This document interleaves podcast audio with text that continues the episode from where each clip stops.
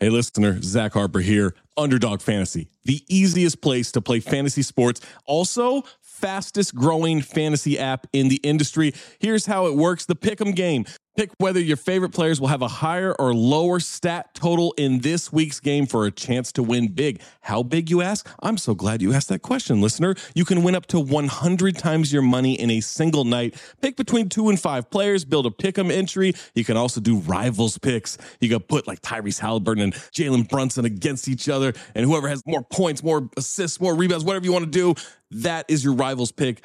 I would maybe go with Jalen Brunson in these playoffs. By the way, in the regular season, Jalen Brunson scoring tear, going higher on his point totals all the time. Joel Embiid, whenever he did actually play, higher on his scoring totals all the time. Victor Wembanyama, for the next 15, 20 years, here's a pro tip for you take higher on the blocks. That's right. So you're probably wondering, how do you sign up? Oh my God, listener, you are full of good questions today. Sign up with the promo code DING, that's D I N G, to claim your special pick first time deposit offer up to $250 in bonus cash. $250, man, that's a lot. Visit underdogfantasy.com or find them in the App Store. And don't forget to register with our code DING, D I N G, to claim your special pick and first time deposit offer up to $250 in bonus cash. Must be 18 or older, 21 or older in Massachusetts, Arizona, 19 or older in Alabama and Nebraska, and present in a state where underdog fantasy operates. Terms apply. Concerned with your play, call 1 800 Gambler or visit www.ncpgambling.org. Arizona 1 800 Next Step. That's 1 800 639 8783.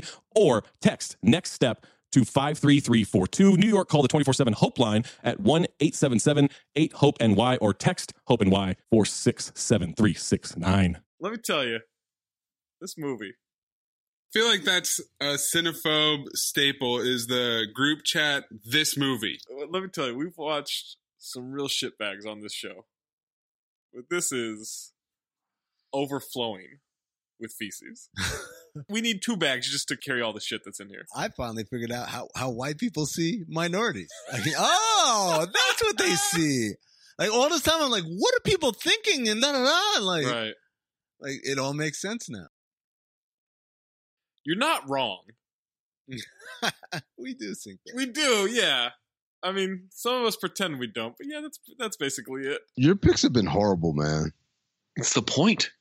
It's the point of the show, Is Isn't it? isn't Is it? It's possible.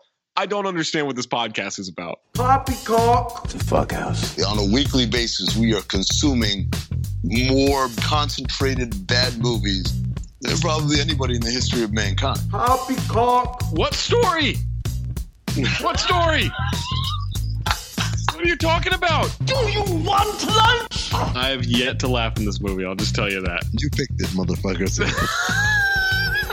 Just remember that. You know the problem with Hollywood is? They make shit. Unbelievable, unremarkable shit. I was legitimately offended. You were I offended. was, a, I was I offended. didn't know you could get offended. I, was offended. This did it. If I were gay, I wouldn't be offended. They're fucking making shit up. I mean, Inconsequential detail after inconsequential detail after inconsequential detail. Bees don't lie. One, two, three, four, five, six, seven. I'm There we holding go. a mic in my hands, and now I'm talking all alone.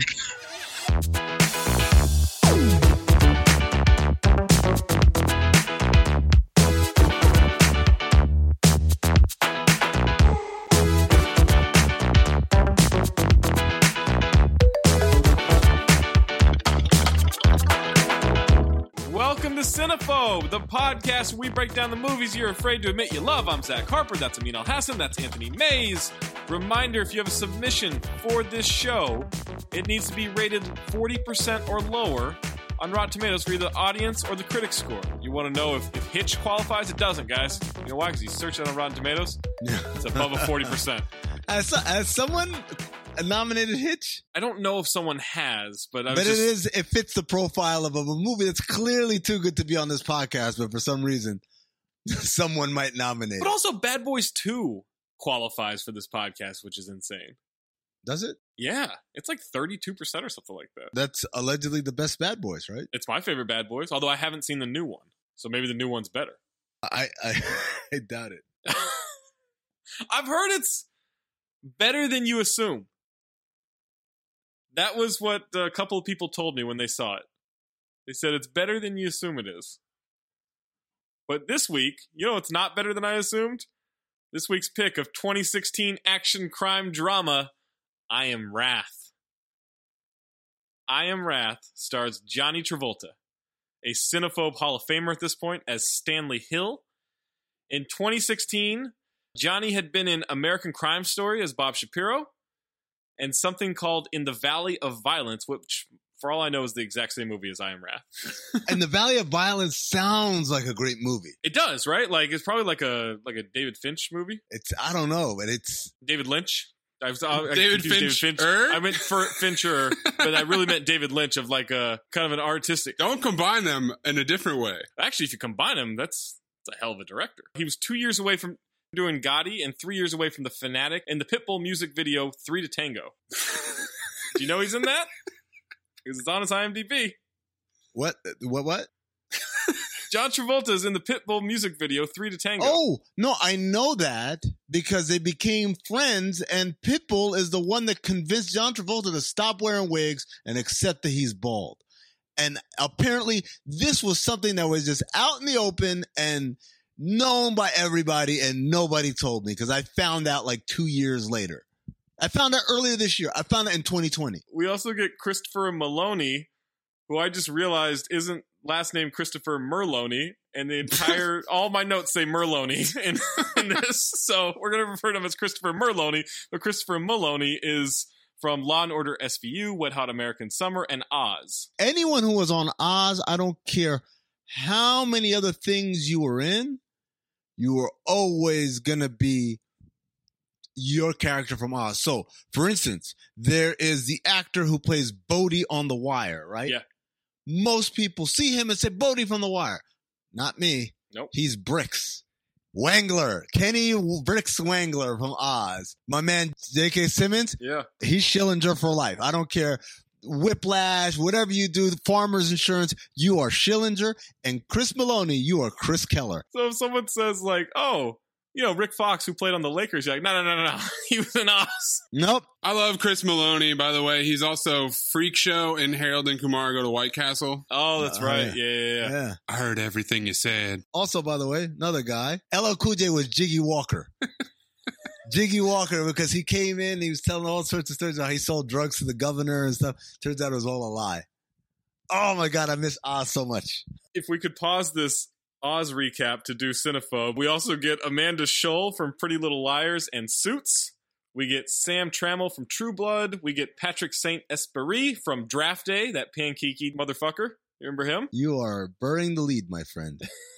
We get Rebecca De Mornay Hey, Rebecca De Mornay. from The Hand That Rocks the Cradle yes. back in like 1990. And Risky Business. Oh, wow. I Am Wrath is directed by Chuck Russell, who you may know from directing uh, Nightmare on Elm Street 3, Dream Warriors, Oh, yeah, I remember that one. The Mask, The Mask? The Blob, Eraser, and The Scorpion King. Eraser opened the same weekend as Independence Day. Oh, that's right. And I remember in high school making an active decision to go to the theater. They're both starting at the same time and said, Independence Day just looks dumb. I'm going to go see Eraser. And that's not the worst part. The worst part is I walked out of Eraser and said, what a great selection. Like I knew I nailed it. I was so proud of myself. I was like, oh man, everyone's going to go like suckers go watch that Independence Day. Eraser is where it's at. It's going to be the blockbuster of the summer. How'd that work out? Scorpion King is 40% right on the line, and Eraser is 37%. Oh, baby. Future Cinevox. We know what means next pick. I'm telling you, I watched that movie and walked away like worth every penny. I mean, man, I loved just the technology of the guns with the scopes and The everything. green Oh, with the yeah. green Oh, scope so because cool, we always man. seen its It red was scopes so our entire cool. life. They came with the green, and I was like, oh yeah, Yeah, and it was file, like it could, file. yeah, Right Yeah, now. I don't even. This movie, I Am Wrath, was written by Paul Sloan for the screenplay and Yvonne Gauthier for the story. Paul Sloan has written a movie called Stiletto, Vigilante Diaries, and Alice in Chains Black Antenna. And Paul Sloan is in this movie, and Paul Sloan was in The Scorpion King. Oh. It's how it all came together. Also, Yvonne Gautier somebody you used to know. Also, uh, somebody who has written a bunch of shorts and a movie called "L.A. I Hate You." The feeling is mutual. Synopsis for I Am Wrath. A man is out for justice after a group of corrupt police officers are unable to catch his wife's killer. I wish I had seen that synopsis before I started watching the movie. I have a bunch of notes that are going to be made obsolete as the movie, as the story reveals itself. Tagline I lay my vengeance upon thee. Ah, love it. Other tagline A story of corruption, vengeance, and retribution. I mean, that's Wow. Okay, that's a re- $18 million estimated budget for this one. on what? I mean, it, it did 228 Wait, it, this opened in theaters? Yeah. Well, I thought this was like a direct to Netflix. I mean, it deal. might have been a very select release, I don't but it think this was was a wide release. It couldn't have been. $228,000. I'm sorry, I shortchanged it. 228, 631. There you go. U.S. and worldwide. Too early to call though, because you don't know how many Netflix subscriptions have been driven by this movie. Well, Zach, I have here that it made 2.5 million at the home market and 6,784 in the theaters. Oh, okay. That makes it worse, though, right? Better, or wor- I guess, better in that they made more money than Zach said, but worse in that even less people went to see it at the theater than even Zach said. And this is the first movie that I can remember that we've seen them list the home market performance as a category. Right? Yeah, that's true. You kind of have to, though, right? They should have left it at 6,784. They should have. I'm doing the math. Fi- at fifteen dollars a ticket, that means less than four hundred and fifty people saw this movie in a I'm theater. mad. I'm not one of them. Because I was I was one of the few to get into Gotti. I've never, I've never heard of this movie. Never heard. I've of just seen it on Netflix a lot.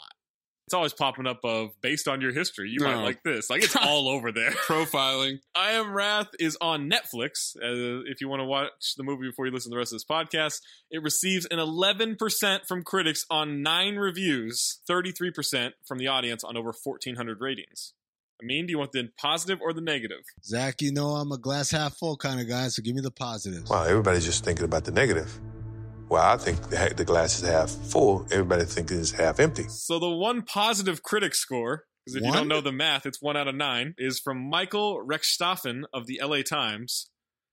Travolta, who took over the role from Nicolas Cage, and Maloney, who's looking more and more like Robert De Niro every day, have a loose, easy chemistry that goes a long way to enliven all that overworked familiarity. There's a lot to unpack there. so we can say with fair certainty, there is no bigger red flag for a role than Nicolas Cage turned this one down. Wow, well, all right, hold on a goddamn minute. What is that implying? Uh, he doesn't turn down much. There is no role too bad for Nicolas Cage except for this one. I prefer to look at it as there's no role that Nicolas Cage can't consider making into a good role, Except for this one. except for this one. And then the other part is Chris Maloney looks like Robert De Niro. I, I can only assume this is racist.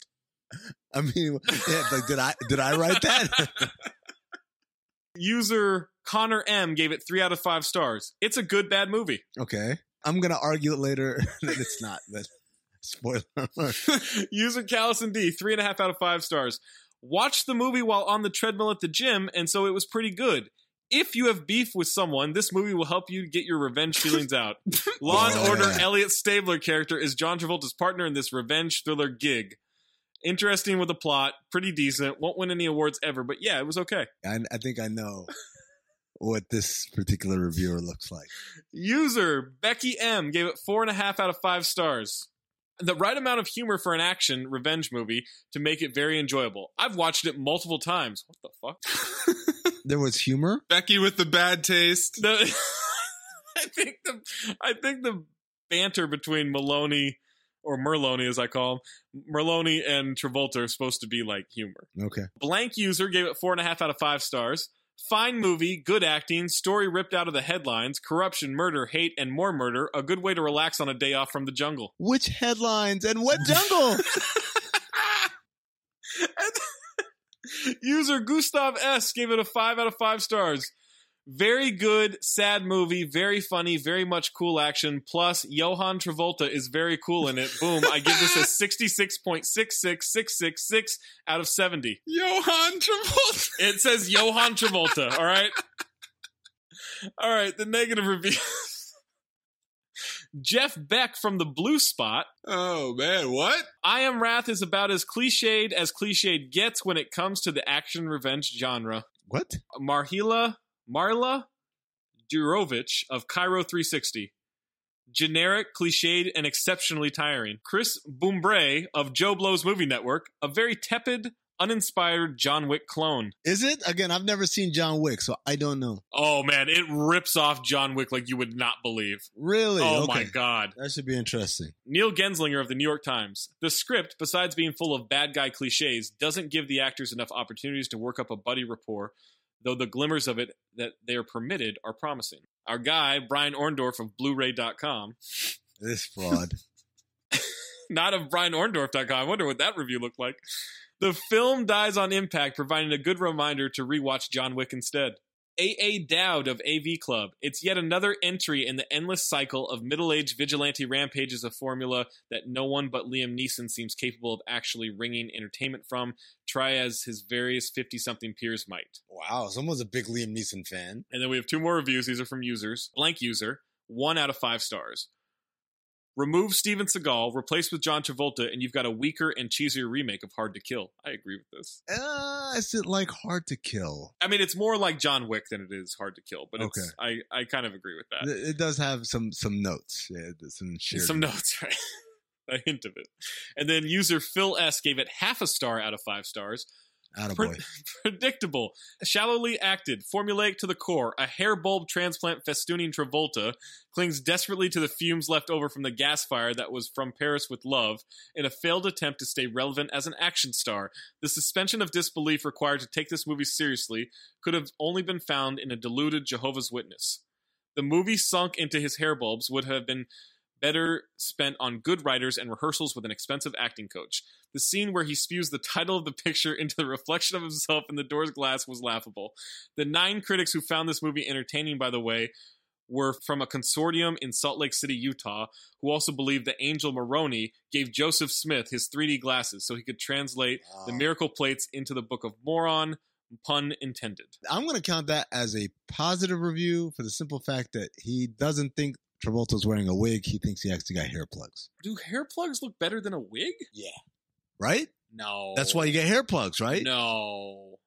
You get hair plugs so you don't have to put wigs on. No, wigs are easy because it's just whoop whoop. Like hair plugs are just too involved the process, and so people wear wigs. No, I'm gonna nah, I'm gonna turn this into a poll. In a photo finish, wigs over hair plugs. What looks better? Fifty-one percent to forty-nine percent. Amin, what is your first note? My first note, which I kind of spoiled in the group chat, the number of title cards to start this movie reminds me of the Family Guy where Peter keeps getting pump fake. Ah, good. It's starting. Yeah, that's what you say. I can never figure out when the hell the studio logos end and the actual movie begins.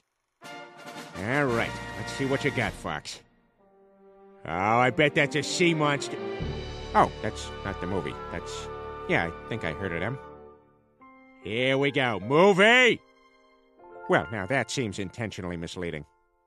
All right, someone's coming to town. Oh, for crying out loud.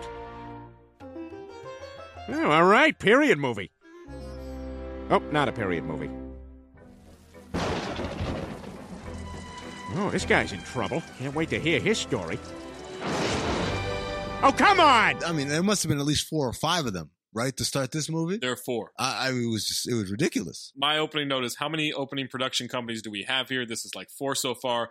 One of them, Hannibal Pictures, almost looked like a swastika, and it came after Patriot Pictures. I shouldn't have this many notes about production companies in the opening credits. I had never heard of any of them. No, Never. not a one. That was the first time I think in my life that I've paid attention to this and not had a clue who these companies were. I'm looking up Hannibal Pictures right now. Oh wait, Vengeance starring Nick Cage. Okay, Speed Kill starring Travolta. Larceny starring Dolph Lundgren. Zach, are you sure this isn't your production company?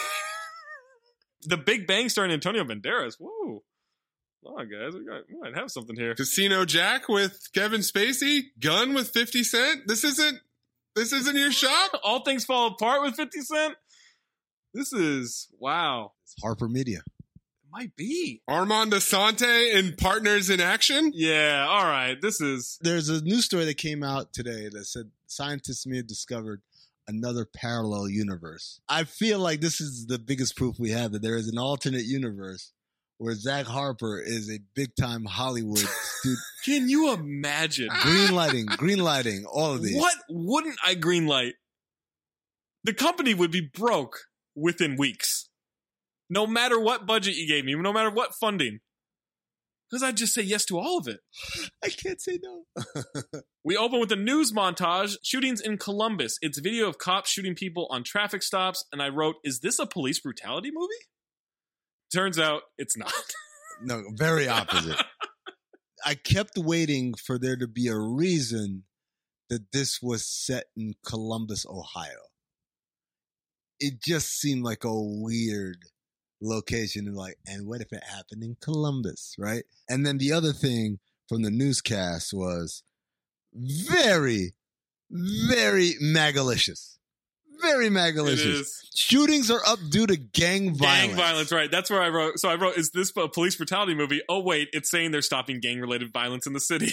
I'm like, if you watch the news, you'd be like, gang violence is the one that's leading the way with You Where watch we are the all the fucking time. news? Hey, Obama! There should be no easier Hollywood set to strike than newscaster doing local news, and somehow they messed it up with the worst green screen ever.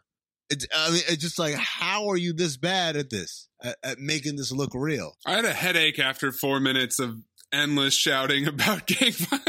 It's like four and a half minutes of this. These are targeted acts of criminals. Yeah, no, it's four minutes because the first 30 seconds of the movie are just production companies. The irony of, of this podcast criticizing anything for taking too long to actually start. so here's the other thing is there's a guy who gets out of the car and has his hands up and then does a spin to try to shoot the cop and it's not just like the spin in swordfish i fucking lost it i lost it i paused the movie and i got up and i like kind of jumped around the room a little bit and like ran out it's so good Breaking news that there are riots downtown and an undercover cop has been killed. Breaking news of a police chase and a lot of shootings and a carjacking. that was a completely gratuitous piece of information because I thought it was like, oh, here we go. Like, this is a major plot point of who is this undercover cop and how long was he dead before they found him and all because it was they found him in between the walls of like some some building right so i'm like oh this is a major plot point we're being introduced here no i had nothing to do with anything it was just like let's spice up the news a little bit Do you guys think any of it was real footage or that they wrote, shot, and created all of that? That's my next one is is this all real footage? If not, it's extremely well done. And I see why the budget was so high cuz they had to recreate all this stuff. 'Cause 18 million dollars for this piece of shit. Are you kidding me? I don't know, or maybe you have to buy that footage. So that's why the budget's so high. Either way, it's because of this footage. We're 4 minutes in and we still have footage and news montage and no Travolta. And then a, a guy with a goatee and a beanie kills someone in a convenience store, then looks at the camera and shoots the camera, and we're out of the Yeah. montage. that, now i'm pretty sure that that one That one's that one was recreated. That one, yeah, that one was a reenactment. By the way, did you guys notice something in this movie? The sound mixing, fire that motherfucker. oh, it's terrible. The- when they talk, it's whispers, Yeah, and then when anyone shoots, it's like a cannon. it can't be that hard. If you watched it, like that's the the one prereq to be able to mix it well, is you watched it at least once and said, ah, that's way too loud, and now I can barely hear what he's saying. The only way to mess that up is if you did not watch it. If they threw it to you, as the sound mixer, you never got to it, and you just threw it right back. Like, Good to go. Imagine if they sent an email with exclamation points about, please, we have a feeling the sound mixing is pretty bad. Please take a look at this. And you just posted it because what? I think uh, I have a feeling that like the sound mixer was trying to get fired, and just said like "Fuck, I'm sending it this way," and the, he can he can yell at me, and then the you're right, the guy never he goes like, "Yep, sounds good." Or the sound mixer had other interests. You know, there's some other things going on in the world the sound mixer was very, very concerned with. Didn't have time to do, you know, his job. He probably mixed it for the theater and then they shafted him by going straight to VOD. Right. And he never had a chance to remix it. Somebody else's fault. I like that one. Governor Pancake Eater is addressing a crowd outside of the Capitol, and he's uh, saying that they've cut crime over four years homicide down, robbery down, all crime is down. Everybody is cheering uh, his discussion of crime being down, and then all of a sudden, someone just says, What about the pipeline? What about the pipeline? You missed the part where he says, You don't have to hear it from me, and then grabs a random black woman Yep. and asks her about how gang violence is doing. Was she a reporter? No. No. She was a plant. Yes. No, man. We just had four minutes of endless news reports about how crime is through the roof. Governor comes out, crime is down. It almost sounds familiar. I mean, who can imagine a publicly elected official coming out and just completely contradicting facts with just his own kind of like delusions of what the world is like? What I love is when go- someone goes, What about the pipeline? And now all of a sudden, people raise up these signs of Stop the Pipeline. Pipeline. That's not how a protest works. Oh yes, it does. A well-organized No. protest works No, no, like no, that. no, no, we no. wait. No, no, no, no, Zach. You would have had those up the entire time. You bait and switch them. Zach, you've been going to bad protests that are not organized. These people, exactly, bait and switch. All right, guys, we're going to wait until there's a dead spot, and then I'm just going to yell, "What about the pipeline?" And this is when we flip those signs. Then we strike. and you think Columbus, Ohio has the subtlety to pull this off. Touche. a family watching him talk on TV says, Mom, you're famous. They're talking about your project. Rebecca De Mornay is tasked with checking the numbers on the pipeline project. Now we're back to John Travolta coming into town from the airport, and Rebecca's picking him up. This fucking wig, man. His wig is Oh, it's- spectacular. the hairline is spectacular, but believable. Like the wig is perfect. Yes, Uh, it's a little too perfect, if you ask me. And now, as he and Rebecca are talking, I have the note. Okay, I don't know what's wrong with me or what's wrong with John here, but all I'm doing is picturing him as Moose. Moose is in the house. Moose is in the house. Watch out. Watch out. Here's Moosey. You rock my head and you rattle my head. You rock it, rock it, rock it like I go to bed. So his line delivery is throwing me off. I don't know if that's on him or on me, but his dialogue here feels so stilted. I'm not believing that he's having this conversation with her, but th- at least there's the same lack of eye contact. Moose has ruined me for Travolta movies now. If I go watch Pulp Fiction, I'm going to expect Moose. You can see who's with his glasses. Actually, if we could reshoot Pulp Fiction with just Moose as the character instead of Travolta, I'd pay a thousand dollars for that movie. What do they call a whopper? Royale with cheese. Turns out Moose was on a job interview in California. As they get into the car in the parking lot, John spots a flat tire. Says he'll change it himself. No need to call AAA. Right then, a guy comes out asking for three more dollars for his flight while his kid waits in the lobby. This is not a believable story. And absolutely, like it just doesn't make sense. Who buys last second tickets? How are you three dollars short on a last second ticket? Will they take cash on a last second ticket? Who leaves their child in the lobby? Wouldn't they come out with them as they walk around? Isn't that a better tactic to get money from people? All I could think of in this scene is this is how white people view minorities. Guy with a knit hat on, crazy eyes, Yeah. begging for money, only to, of course, stab you to death. Spoiler alert. John Travolta tells her to get in the car and says, Not today. Then someone comes and hits him from behind with a crowbar. I feel like crowbars aren't a thing anymore. No, I've never seen a crowbar in my life. Oh, I have. It's exciting. These guys use some interesting weapons in this movie. There, oh my god, Let- we'll get to the barbershop scene. the guy then stabs her with a knife. Two guys are kicking the shit out of Moose. To which, all right, I'm not proud of this note, but it happened in real time. I'm keeping it in. One of the guys I wrote, wait, is that Bomani Jones in a bucket hat? Wow. I thought he looked like Bomani. Wow. I did. I'll address it later, okay? Okay. All right. It's a note. I'm not going to hide anything here, all right? The funny thing is, when you said earlier you had yourself a moment, I thought we had the same moment. Oh, And now I'm realizing, no, we didn't. two Americas. Yeah. Why would they stab the woman who's about to give the money but not kill John? I don't know. It makes no sense. John is gushing blood and crawls over to Rebecca and then makes a face that I just write, Moose is back. And then my next note is wait, is that all the Rebecca we get? Yeah, I was kind of shocked about that. I was shocked. We get some more Rebecca. I got a note here for you guys. You're gonna love it. All right. At a police station now, John is talking to Detective Gilmore. And you know who that is? Who? That's the dude from True Blood who turns into a dog. Oh, okay. I've never, I've only seen half an episode of True Blood. We've had this discussion before. Yeah. Sam Merlot. Don't do bad things, but you. He mentions the cut on John's forehead and how it sucks because blood gets in your eyes. John looks perplexed. Moose said he saw one of the guys before he got hit. It sounded like a Hemi engine, a muscle car from the 60s. He used to build engines for Chrysler. To which then I thought, yeah, he's going full Moose here. There's just a lot of detail. Another detective comes in, asks what the state of his marriage was. Moose can't believe it.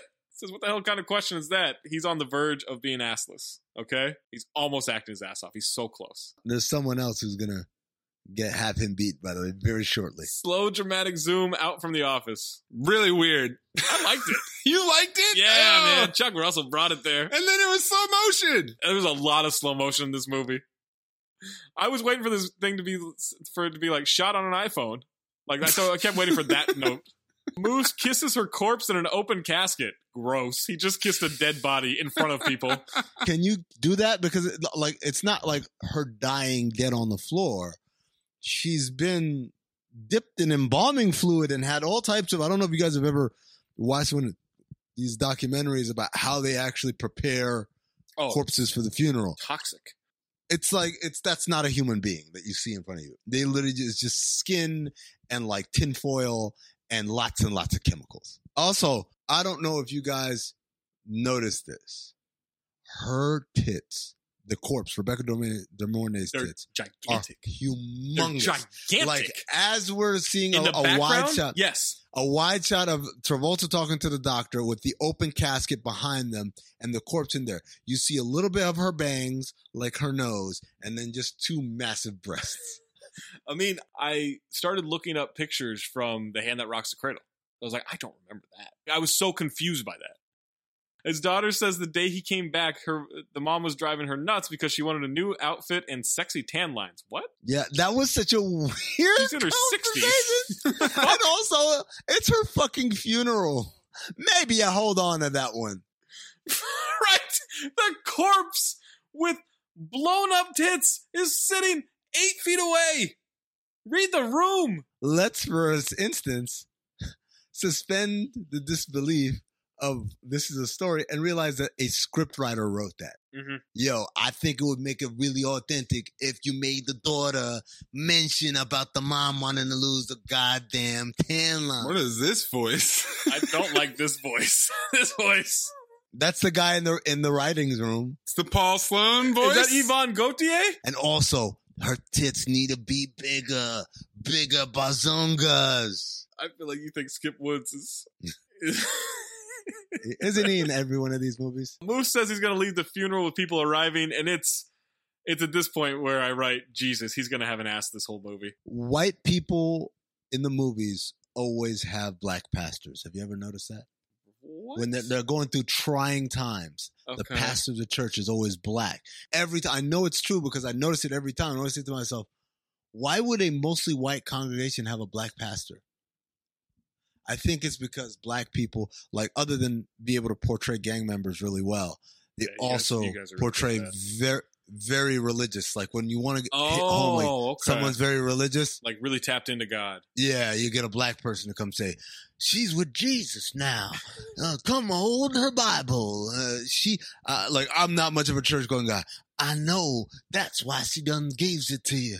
Like that's that's a perfect role for black people in in in white people's world. Um, his interaction with the priest is just horrendous. It's like a table read. Yes, He's got the effort of a table read. He says he doesn't pray. He only went to church for his wife. He walks out. that that's why she wants she wants to have it. His upper lip is soaked. And I wanted to know, do you guys think those are real tears? Because I could see it going either way. No, no, I, I don't. I don't think They're that. spraying him down with mist before every take. I don't think that Botox has allowed him to cry real tears in a decade. My man in the writing room's like. We got to spray him with more mist. Get, give, give me that. Give me that. And he just grabs a water hose and I really don't like this voice that's happening. I don't like this character. yeah, make it wet. The governor is now being asked about the crime. He promises swift justice for the family.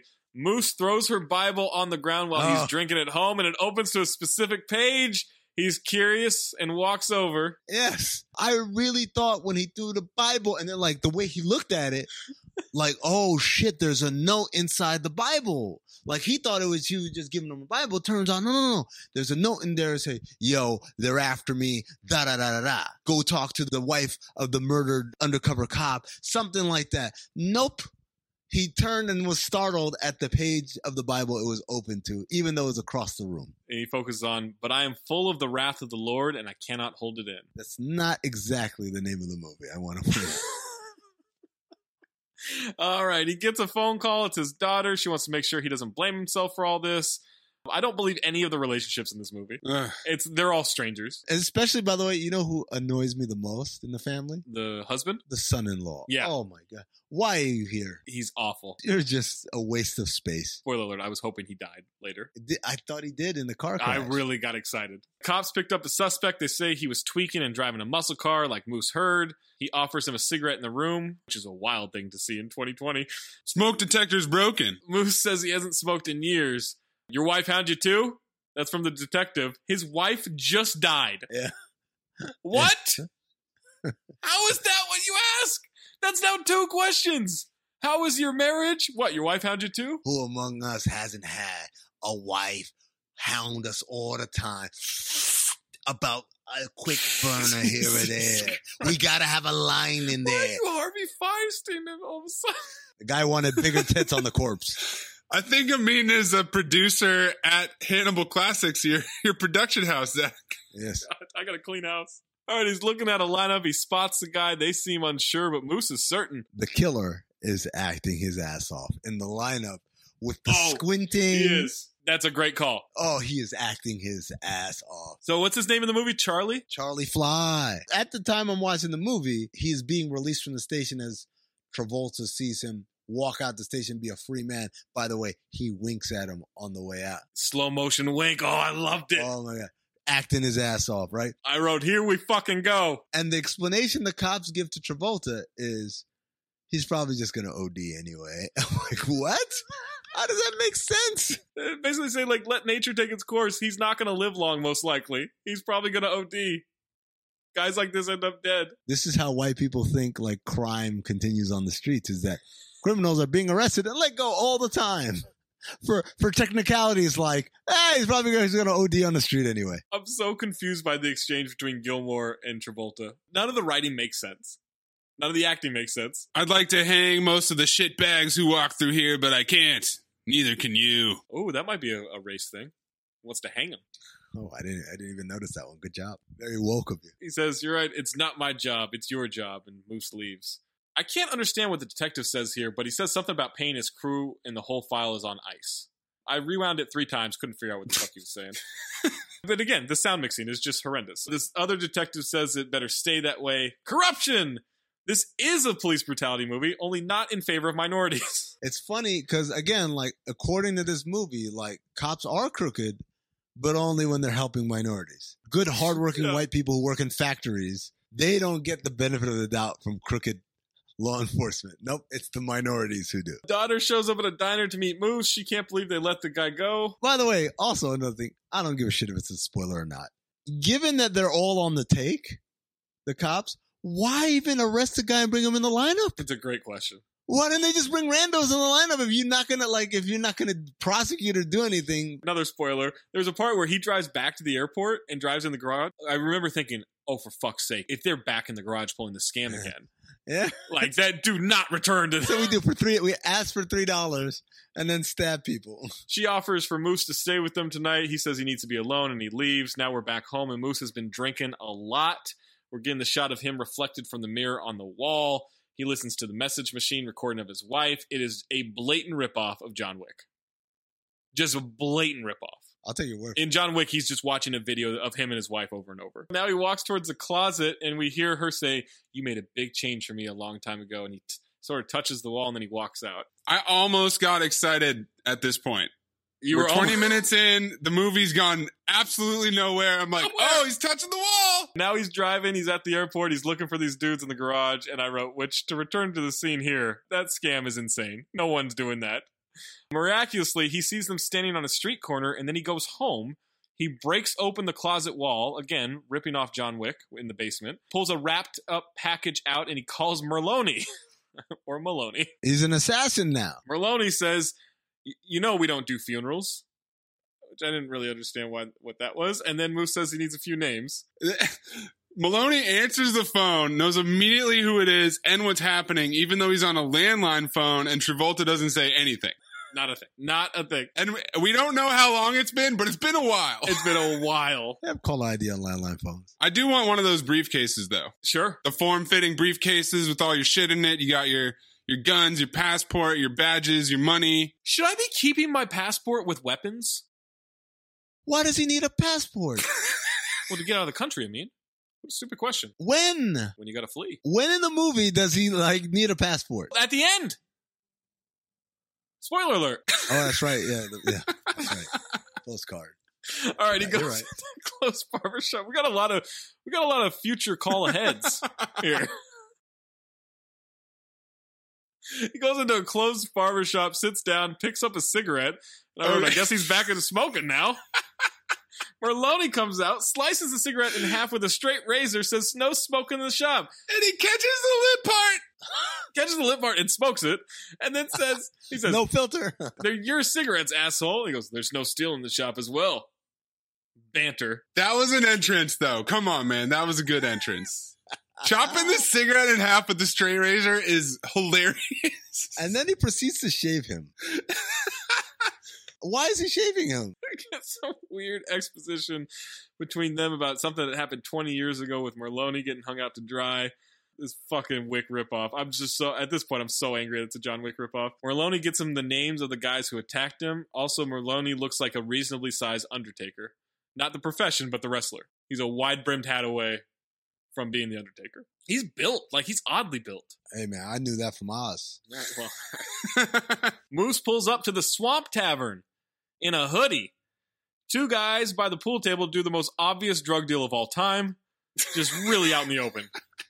Not like here's a little baggie or something. It's a fucking brick of heroin or something. It's Columbus, Ohio, baby. Yeah. There's no rules out there. That's what happens at the Swamp Tavern.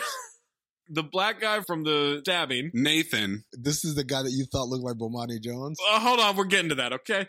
Black guy's throwing money around. He gives this girl the purse of Rebecca that they stole from the stabbing.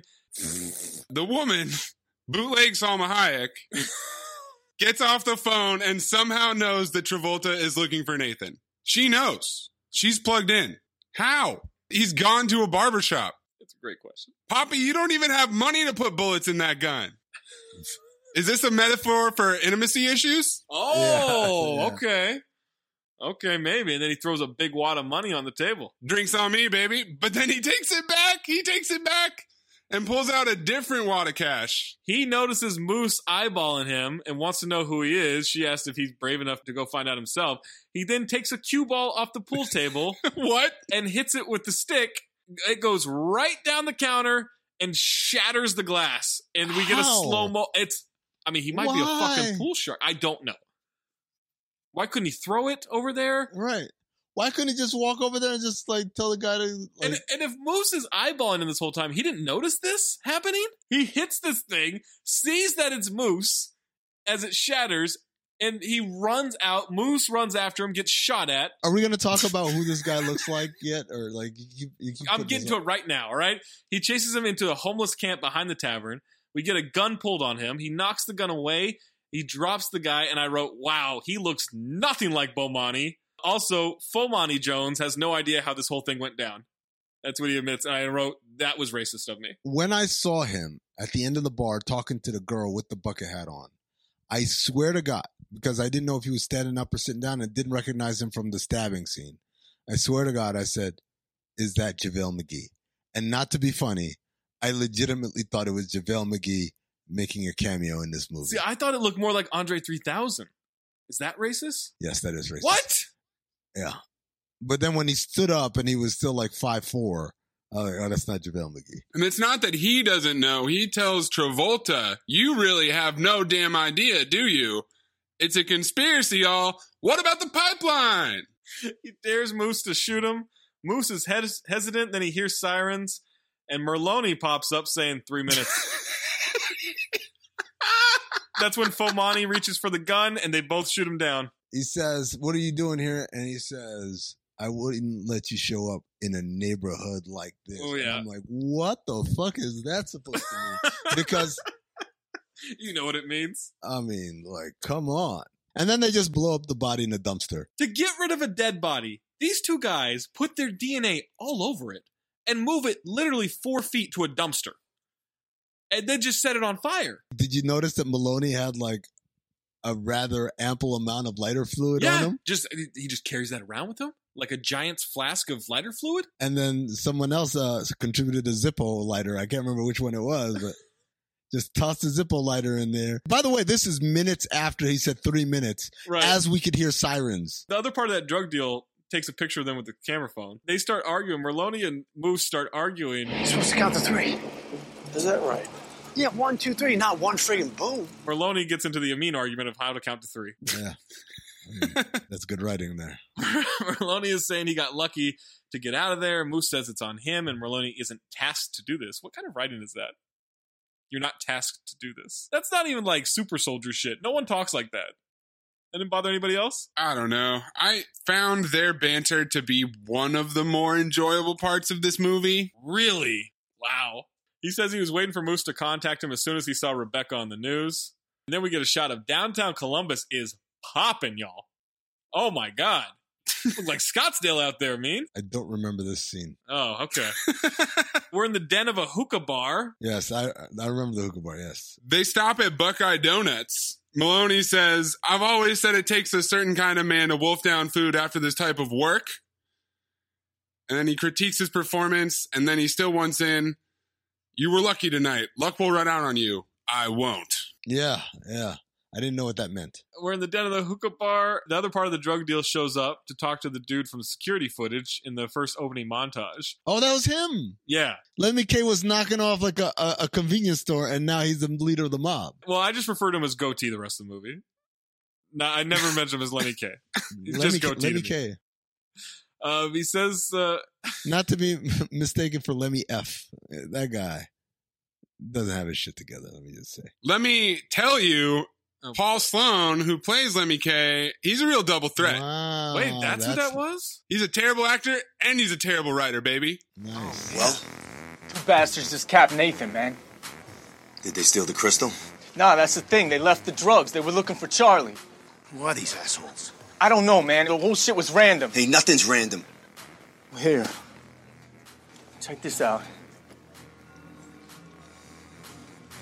You sat there taking pictures while they capped my boy. Nah, man, it wasn't like that. There was two of them. The drug dealer comes up and he offers him a hit of some Afghan Kush, and I said, "Weed hookah."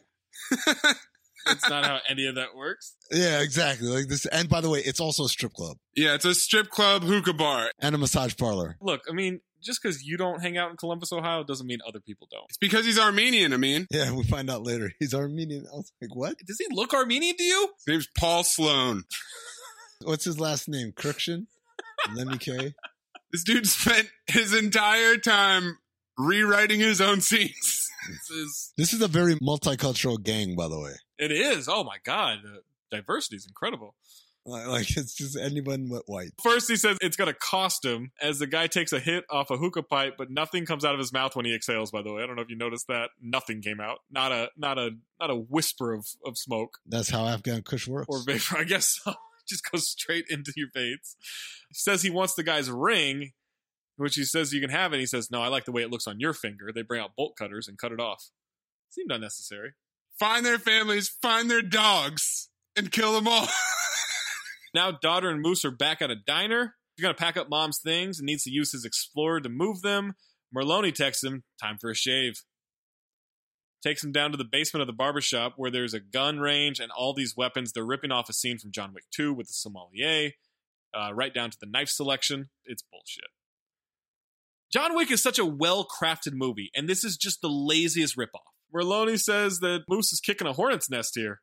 He's trying to give him a contingency plan. They use the burner phone from Fomani to call the only number in it looking for Lars and Charlie, and they end up calling a tattoo parlor. I always wanted a tattoo. Now the detectives come out of a restaurant and there's some street toughs surrounding their car. Goatee wants to talk to them. They go to the hookah spot and he's mad that they're not protecting him and his gang enough.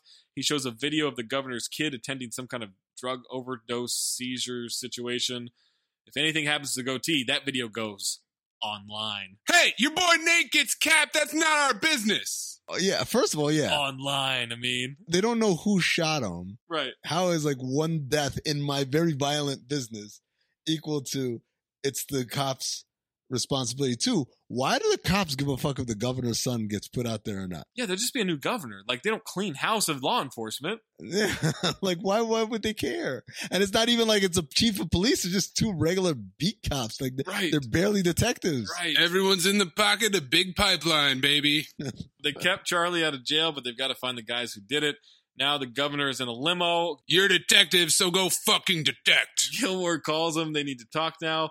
Moose rolls up into the tattoo shop, We've talked about this before. There are no more limos. Limos only exist Columbus, Ohio. for. Oh, never mind. Good point. Point taken. Moose rolls into the tattoo shop. He's going to get a tattoo. Too late for a tat? No, I can get you in tonight, man. What are you looking to do? He explains the governor's son is in trouble and they have to protect uh, Goatee's gang. Gilmore at this point becomes the most useless recycled Basil exposition machine for the rest of the movie. All he does is repeat shit that we already know to the governor. I don't know about for the rest of the movie. I don't know. As he explains to the governor, somebody's gunning for Lemmy K's boys. And I said, in caps, one guy got shot. one guy got shot, and you guys don't even know who did it. And now somebody's gunning for Lemmy K's boys, huh? Tattoo shop guy is texting Lars saying someone's asking about him. Lars texts back to keep him there. He's on his way. And now the alarm at the barbershop is going off as Merlone walks in to check. Charlie's there with two other street toughs. Charlie's got a gun. Another guy has a knife. and Another another guy has a baseball bat with nails in it. What in the fucking double dragon is going on here? A locked door means we're closed. And this gun means you're open. You and your friends are messing with my boys. They only have one gun among the three of them. One gun, but they do have a knife and a studded bat. Merlone snatches the gun from the guy. He avoids the bat with spikes, then breaks the dude's arm who has the knife. He stabs the knife guy. He kicks the gun away from Charlie, and then breaks the bat with his shin as the guy swings at him. Then he's stabbing the bat guy. And he says, really hurt my leg. Charlie escapes and he can't chase after him because of the leg, and that's why I write this is the first bit of good writing. The fact that he couldn't chase this guy because he just had a bat broken on his leg. Why did he break the bat though? Again, why wouldn't you just wield Well, it he as a just tried to weapon or he just tried to block it, you know? something? Okay. Lars shows up as Moose is getting an upper back tattoo. Lars is going to finish up. Moose says he's heard that uh, Lars is the best inkman in town. Uh, you heard it from his daughter. Her friend Charlie got a fly tattoo on his face. Lars pulls a gun on him after finishing up the tattoo. That's professionalism, by the way. Great. That is a dedication to your craft. You know you're going to pull a gun on this dude, but you finish up the tattoo. Also, that tattoo would have been days of work? 12 hours at least. Minimum, right? No, no, no. They're not in Columbus. Touche.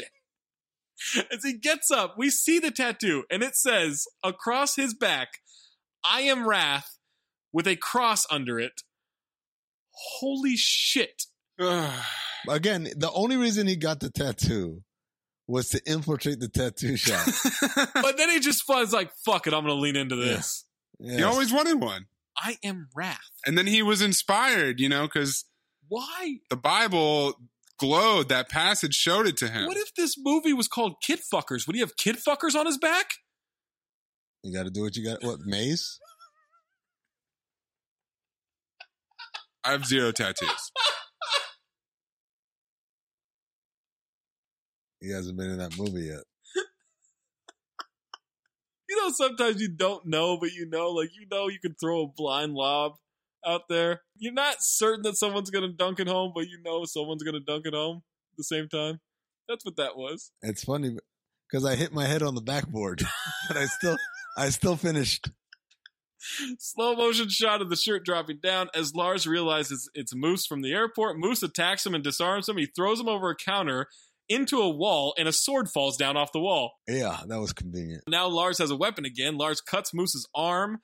Then Moose grabs a box cutter and disarms him.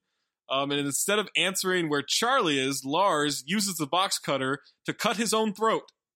That is the Hall of Fame of not snitching. I didn't think it was that drastic of a. uh, I think there's like 15 times in this movie where someone's being held at gunpoint and they disarm him. And then not snitching, right? No one snitches in this movie. And, well, I guess Charlie does right, right at the end. Charlie does, and uh, what's his name does, kind of. JaVale McGee. Moose grabs a duffel bag with a lot of drugs and cash in it. Merlone calls them, says they have to dispose of garbage. They put bodies in a car, and the car crusher takes care of it.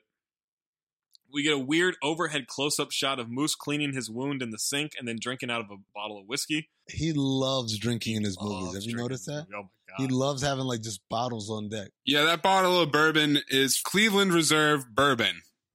He's always hitting it at home. By the way, we missed the scene where he's gearing up for this whole. Pointless ass fucking scene. But my favorite part is he puts a knife in his boot. It's a ripoff of John Wick, I'm telling you. But I'm just saying, like that can't be comfortable, No, because I think you have a knife holder in there, right? does he? Because he didn't look like It's not a loose knife in your It looked boot. like he just put a loose knife in there, Like he's got a rock in his shoe? or in his sock, maybe. I don't know. Like he's stashing like a hundred bucks, Yes, that's exactly what it looked like. sliding it into his sock.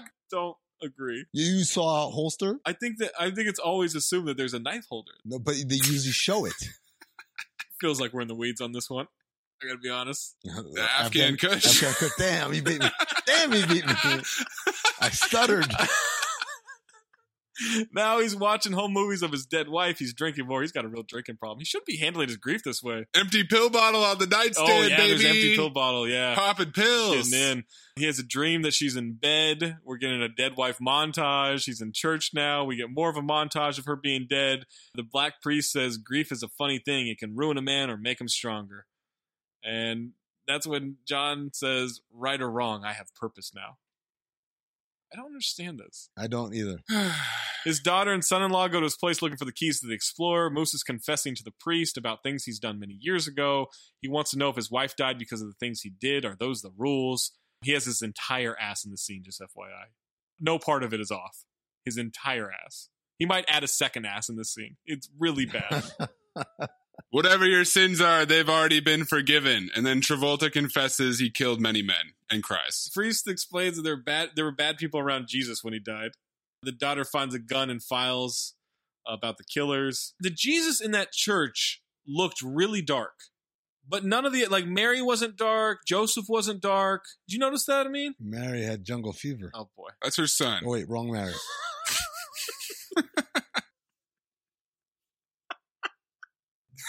Are you saying the sexual tension you picked up on in this movie was between the Virgin Mary and Jesus? We haven't had any of that yet, Abid.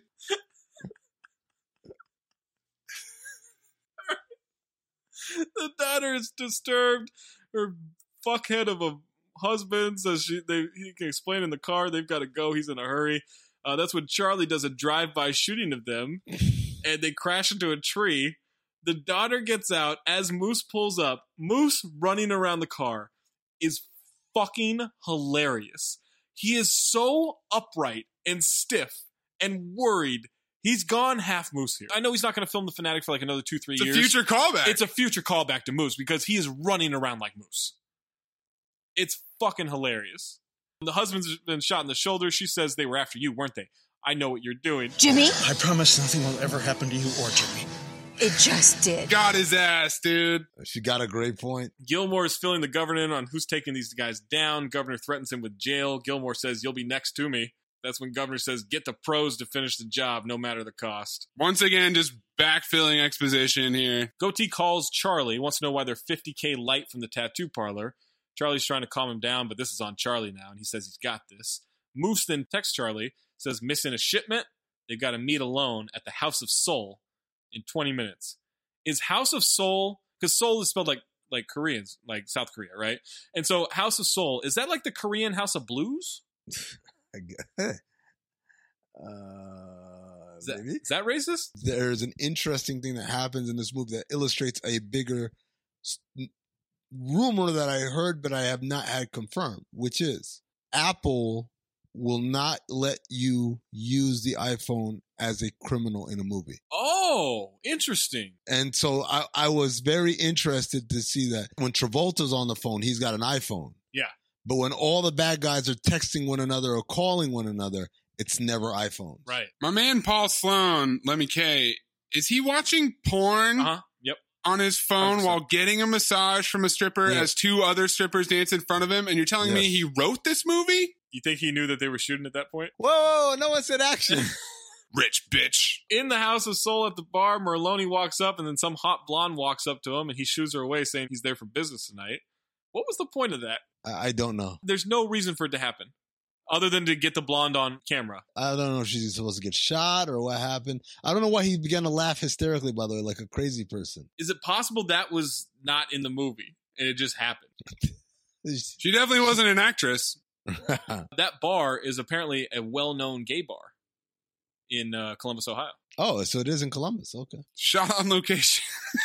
He texts Charlie to meet in the VIP room. That's when Moose walks in with a hood. So his hoodie is that big because his head is that big, right? Uh, yes. It's a great question. He's got to have like custom hoodies. No, he just he stretches it out. Well, you got to make sure the wig doesn't really get pushed down. Ooh, actually, yes. Maybe there's a wig protector. Yeah, there's got to be like some kind of wig shield, right? It felt a little since it's an, a police brutality, but only when white people are affected movie. Um, it felt a little bit like Travolta gets to wear a hoodie, you don't. Did you get that vibe? Oh, of me? absolutely. Yeah. Absolutely. Moose walks in. Charlie is eyeballing an Asian guy in the VIP room with a bag, and he thinks that's his shipment because he doesn't know who he's meeting. They both start reaching for guns. So much tension right there. Yeah, real tension. And Charlie's acting his ass off. Wait, what kind of tension? Sexual tension, man. Come on. They're sitting in the VIP and it's kind of like head nodding upward and eyebrows arching and all that. Noticing you. Noticing me. Moose walks in the VIP room. Security tries to stop him. That's when he grabs security, and the Asian guy shoots at him. Ends up shooting security. Uh, Merlone takes him down from the uh, the other bar out just outside the VIP room. They pin Charlie down. Charlie says it wasn't his decision to kill the wife. He gives up the goatee and then says, You got three and minutes. it says it's not my fault. She's a nosy bitch. And then Moose kills him. And they start to exit. And they always have three minutes. Have you guys Oh, it's noticed three that? minutes. I guess that's the Columbus like response time. On this exit, all headshots. It's a ripoff of John Wick. Again. Really? Yes. The red circle scene in John Wick. It's just a ripoff of that. And Everyone literally gets shot in the face. the angle that he holds his gun at to shoot Charlie, though.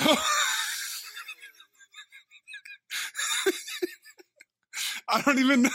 I've never seen that He before. like lifts it high in the air. yeah, I've never seen that angle before. Turns it like 110 degrees. Merloni takes a bullet, but he's okay. Merloni is hurt of the goatee. He's an Armenian douchebag. Out of Detroit. He might have eaten fingers in front of his crew. He wants Moose to tap out now that the killers are dead. Moose is putting together the connection to the governor and the pipeline. What about the pipeline? Is this an anti-fracking movie? Is that what this is? I thought it was a weak, weak, weak ass Chinatown ripoff. Oh, wow. okay, Yeah, good call. Good call. Old, old voicemail to Rebecca shows that they were messing with her reports and she was digging too deep. Goatee shows up to the daughter's house, says to get her father. She gets her phone and then grabs a knife and stabs the other henchman. As the goatee's about to shoot her, the nanny stops her, and then he turns around and shoots the nanny.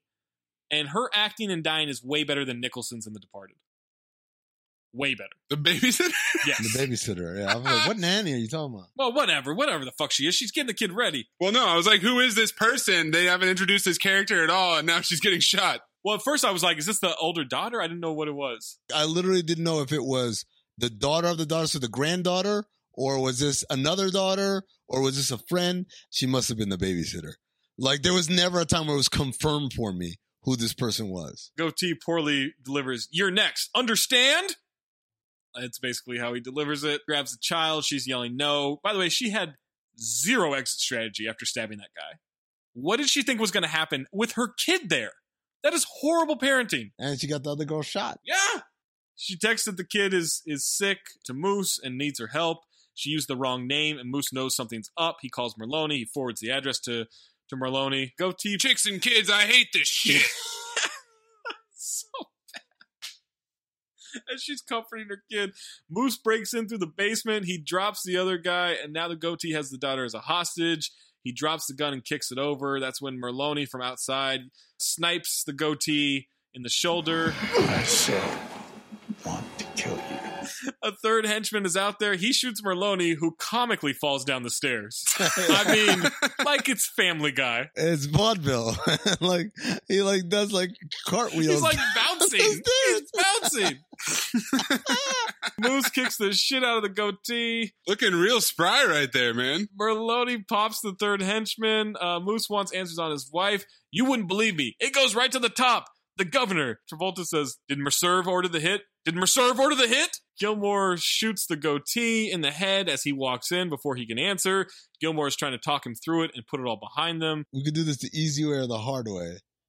And Travolta says, the hard way. And I said, you damn right Travolta wants it the hard way. Gilmore just rattles off a laundry list of cliches. The cat's out of the bag. Do you want Yeah. to do it the easy way or the hard Yeah. way? I have no I have no idea what this refers It's to. always my favorite thing.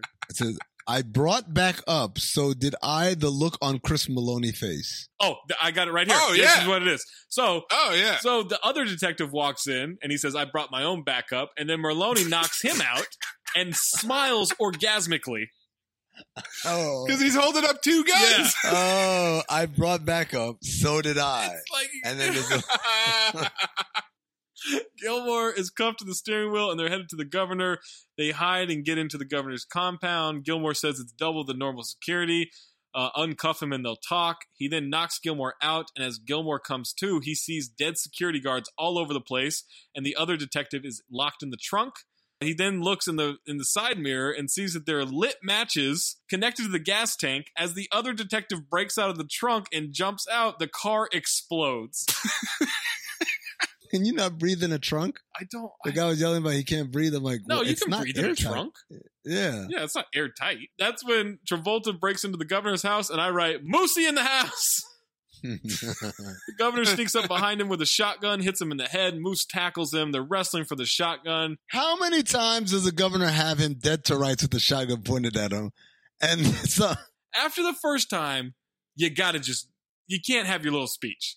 yeah, You gotta he wants unload. Keep having a conversation. Yeah, pulls the gun on him, says, "You must be Stanley Hill, Black Ops turned car guy." I was like, "Is this the worst Basil exposition we've ever seen?" No, because friggin' Gilmore's been dropping it all fucking movie. Then we get this exchange. What do you want? Justice. Wrong branch of government. I actually like that's great writing.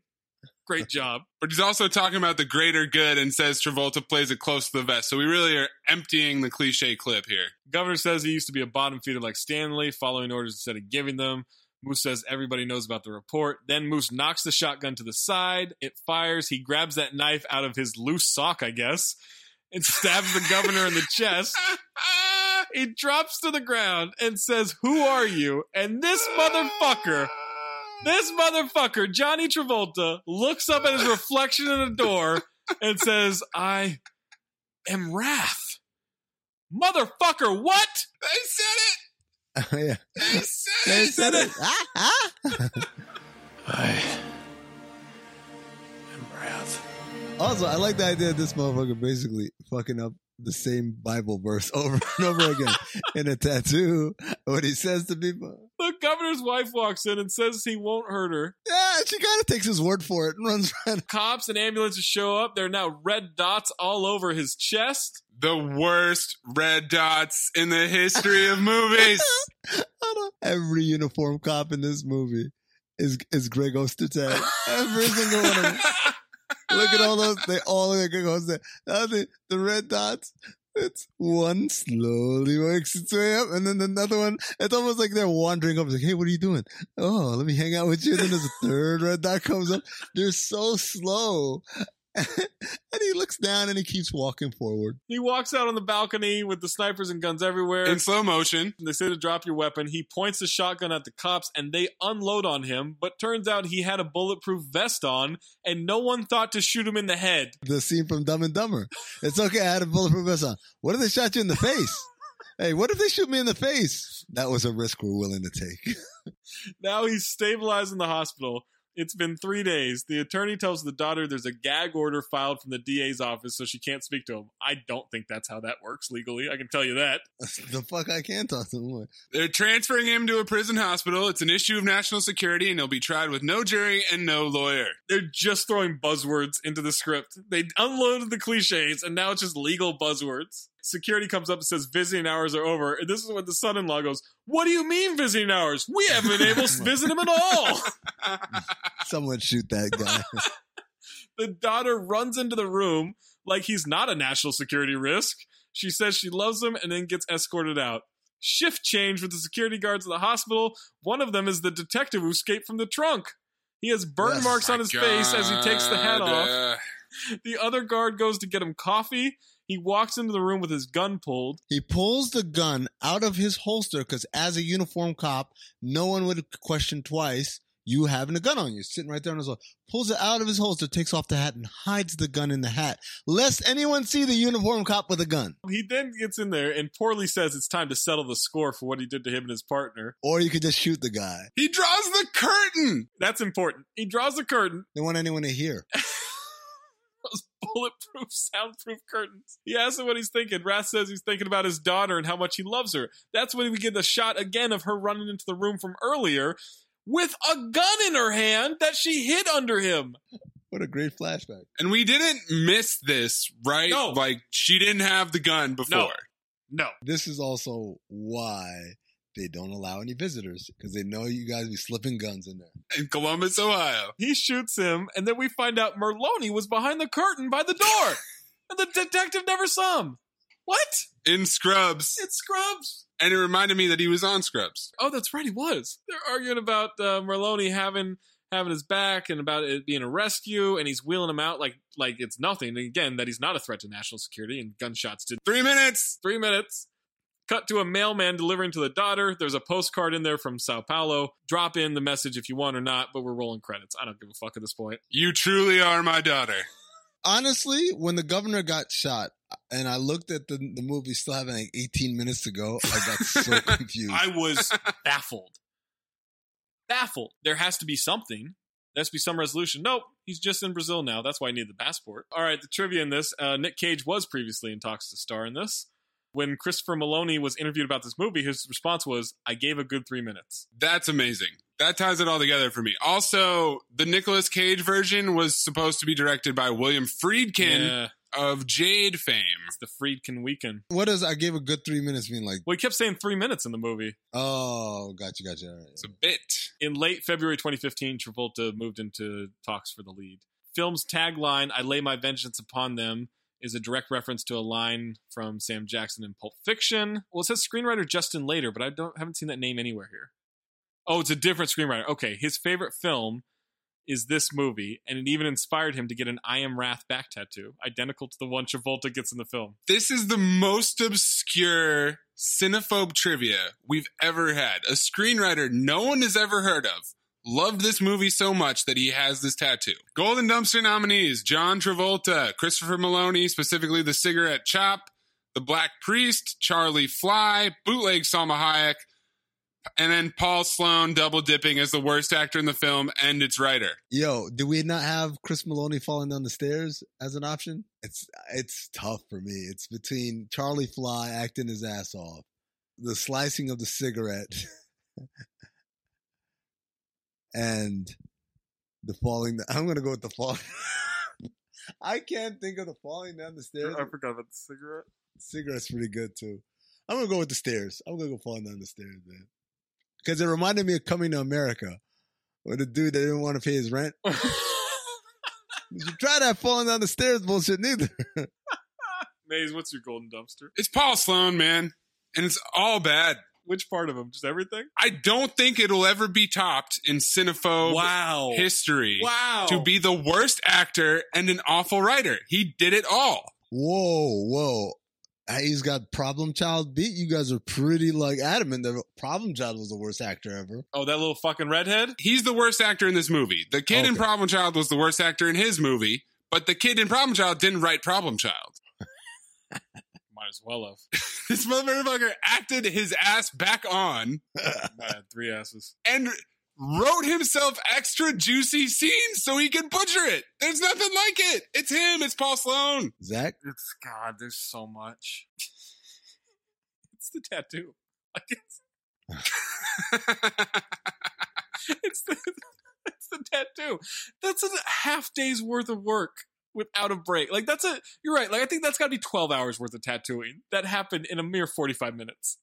And it's ju- and it's not like hey, I'm thinking about getting a tattoo, right? Like Mike Ryan of the Levitard show was like agonizing about this for for a while, right? And then got a tattoo of like the 305 from Miami. That's something that's very meaningful to him. This guy who doesn't go to church, who poorly read a verse from the Bible because of his dead wife, decided, well, I've been interested in getting a tattoo before. That's like, all right, I might get a barbed wire tattoo. Or I might get a little thing, maybe my wife's initials or something. Nope. I am wrath like the chosen one across LeBron James' shoulders and a giant cross beneath it. That's what he got. It doesn't make any sense. It did set up him saying, I am wrath. This fucking I am Groot dude. Oh my god. All right, guys. Phobe or file for I am wrath? I mean, As I've described, kind of like what is a phobe, what is a file. I've described what's a movie that I think I would file. At the same time, I feel like if midway through recording this podcast episode, I just didn't feel like talking about this anymore, that's pretty much a strong, strong sign that this is a phobe for me. Like, I, I didn't even want to record this episode after like maybe like the first 40 minutes or so. wow. You sent videos. Yeah, I mean, like watching the movie, I was like, "This is hilarious!" Oh man, I can't wait. And then as we started recording, like around the forty-five minute mark, I was just like, "I'm done. It- It's bad." Like it, it just, I, I, this is one of those ones where jumping into a vat of toxic waste, and you may be able to survive like five minutes or whatever, but like I feel like we just took an hour and a half bath in it, and I'm just like, I've, I've got all types of cancer now. Maze? I really did like Christopher Maloney. I do like him. I thought he was pretty funny, pretty good in most of his scenes. I enjoyed his banner with Travolta. This is the least enjoyable Travolta performance that we've done. And I've already phobed. I already phobed Gotti. I already phobed the fanatic. The script for this movie was awful. There was no suspense. There was just mainlined exposition broadcast in front of us, repeated over and over again to make sure we didn't misunderstand what was happening. This is a hard phobe. Hold on a second. Hold on. Someone I did not at and someone who does not follow me. So I I tweeted Justin later. Is it true you have an I am Wrath tattoo? Somebody named Charlie McDowell, who's a director of The One I Love and The Discovery, who clearly worked with this dude, says yes. I was there when he got it, just like the one from the movie. Okay. So you guys both phobed it. it I mean, it is it's exceptionally terrible, like exceptionally terrible. No, it's just exceptionally terrible. The acting is terrible. This is the worst Travolta I think I've ever seen. Right? Like, I mean, I I'm trying to think. There's a movie called like Killer Season or something, or Killing Season. It's like him and De Niro, in which he's like a like a Bosnian assassin or something like that. And I thought that was the Oh my worst. god! Oh my god! Really? Yeah. You're getting the mean hot. I think I thought that was the worst Travolta I had seen, but this is by far worse than that. Goatee is terrible in it. Gilmore's terrible in it. Charlie does act his ass off. I will give you that. Charlie acts his ass off.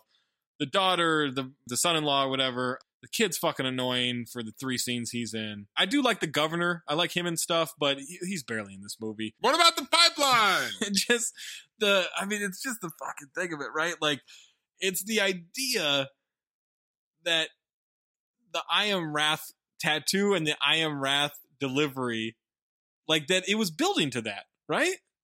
Like that's what it's doing. And I mean, I know what you think. You think I'm just setting this up to say, you know what, file. I was gonna phobe this thing until I got confirmation that tattoo really happened from Charlie McDowell about Justin later. This is a movie that inspires people. This is a movie that inspires religious fortitude, I would almost say. And because of that, I gotta file it. Fuck you, you bitch. I got to. if that if that tweet hadn't come in, we would have swept it. But this is a, that shows me that there's something to this movie. First of all, fuck you, you bitch. Absolutely. Second of all, I just did while you were talking because I thought you were going to come to your senses and, and call this the right way.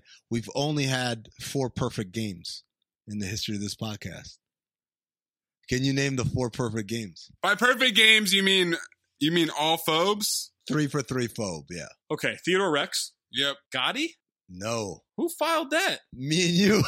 You enemy! What are we doing? Oh, good luck, Chuck? yes. Okay.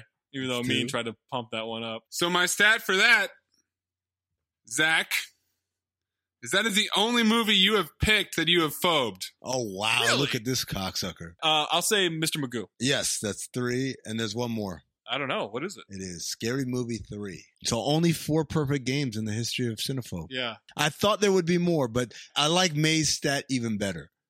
The idea that you've only phobed one of your fucking picks, Zach. I mean, what am I supposed to do? This guy tweeted in confirming. What am I supposed to do? to do? I mean, I mean, it feels like you're mad. It feels like you are wrath. Next time we make love, you introduce me to Jade.